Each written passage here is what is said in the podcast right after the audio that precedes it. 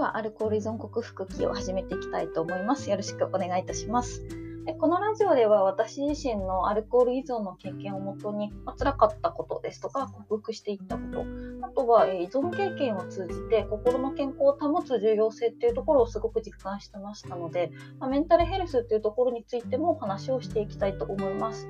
で普段は Twitter やノートでいろいろ発信をしておりまして、主に日本で学ぶ語学学習と、あとメンタルヘルスというところを軸に発信をしております。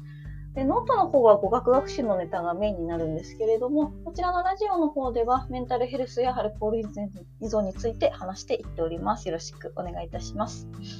で今回はですね、テーマが問題はいつも自分の中にあるというところを話していきたいと思います。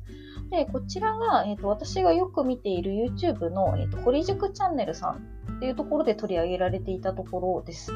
で、えっ、と、私これを見たときにもう首がちぎれるぐらいうなずきまして、で、これはあの、私が経験したアルコール依存だったり、こうメンタルヘルスっていうところにも通じるものがありますし、あとはそういう症状とか、あの、心の病気とかではない人にとっても、あのすごく勉強になる内容というか、本当にためになるなと思ったので、ま、ちょっと今回はこの YouTube で取り上げられていた内容と、あとまあそれを見て私がどういうふうに感じていったかっていうところを、えー、と話していきたいと思います。はい。で、えっと、この堀塾チャンネルさんで、えっと、堀哲平さんがお話、あの、チャンネルでお話をされてるんですけども、えっと、この内容自体は2020年の11月頃に出されたものです。で、えっと、内容としては、あの、当時あの、ちょっと経歴詐称の問題とかが結構話題になってた時でしたので、まあ、例えばそういうので騙されたとか、あと信頼してる人に紹介された、例えば投資話で騙されてしまったとか、まあ、そういった話があった時に、やっぱり、あの、まあ、そこを責めても始まらないよねっていう話で、で、まあ、そういうのもちろん嘘はダメですけど、まあ、そういうのはやっぱ一つの広告で例えば誰々さんがおすすめですとかあだ、えっと、誰々さんが使ってこんだけ効果が出ましたとか例えば95%の人の効果を実感とかなんかやっぱそういうのって、まあ、嘘も本当も両方ともそういった広告ってすごい溢れてるんですね世の中に。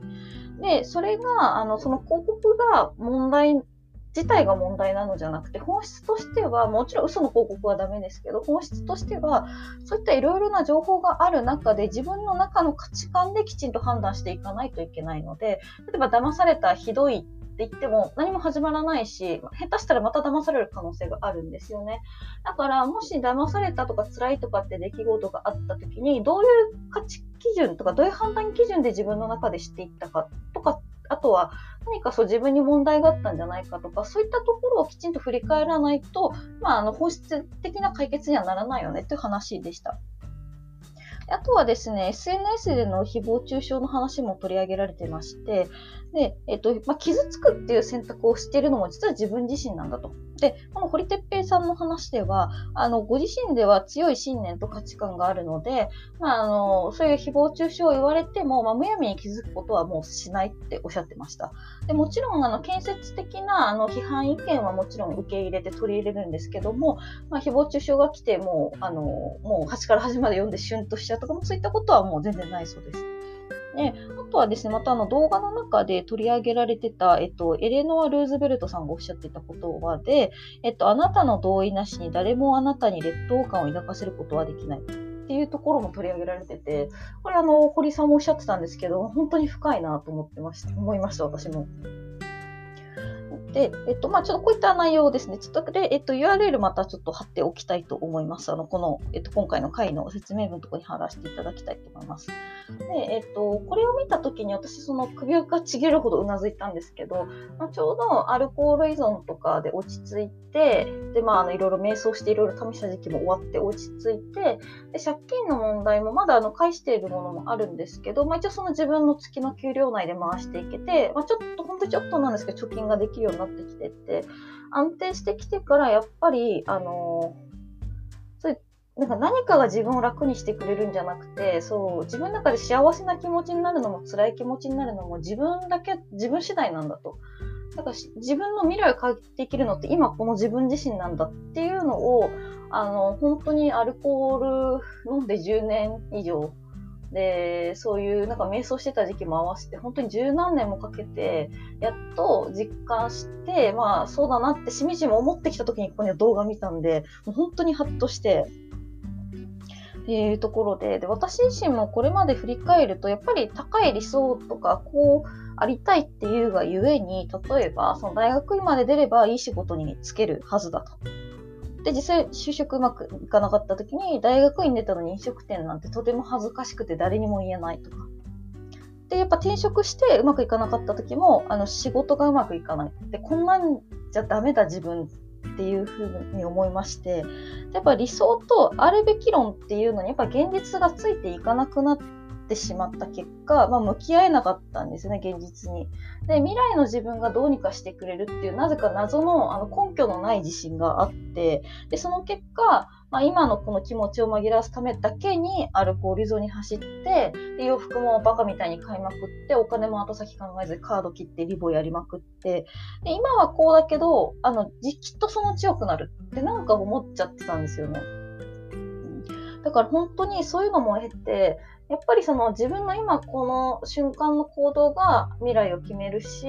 やっぱり、あのじゃあどう行動していくべきかっていうと、まあ自分のその10年先とまでそんな先のことまでは見えないんで、なくて明日の自分がちょっとでも良くなるような行動を今この瞬間に積み重ねて、まあ、それが例えば1ヶ月後、3ヶ月後、半年後、1年後とかにやっぱ結びついていくと思うんですよね。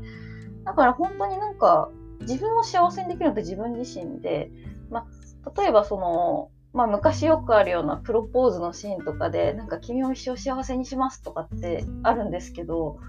やっぱりなんか、まあ、もちろんその配偶者がいることで幸せな気持ちを感じられるっていうのはあるんですけど、やっぱり根本は自分自身なんですよね。だから、はい、例えば配偶者なり、例えば子供でも友達のペットでもいいんですけど、まあ、そういう何か自分以外のものとか人に囲まれて、で、それに対して自分がどう思って、どう取り入れていくかっていうところなので、まあ、本当にだから、全部サプリメントに過ぎないんですよね、全部。うん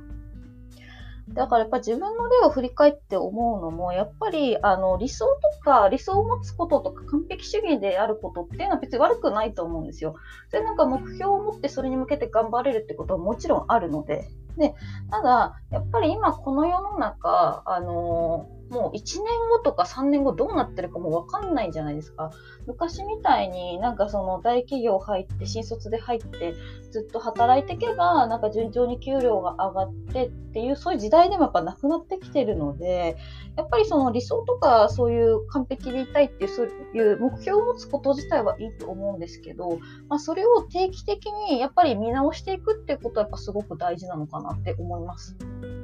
で、やっぱりその時代も変化してるので、なんでしょう、変化をありのまま受け止めるとか、そこまでなんか、まあ、できたらいいんですけど、私もちょっとそこまで、あの、成人ではないので、まあ、私もそこまで正直できないので、まあ、せめて、まあ、変化が起こってるって事実を認識する。で、その自分の理想とかと、まあ、あの、実際に自分の思ってることがやっぱ異なってるっていう事実を認識するっていうだけでもだいぶ変わると思うんですよね。やっぱりね、そのあたりあんまりその理想とか完璧っていうのと実際が離れてるっていう事実を、まあ、認識するだけでも本当に気持ちが楽になりますし、じゃあそれを見ることに現実がわかるので、じゃあ自分今からどうしていくべきなのかっていうのがやっぱ冷静に見られるようになるんですよね。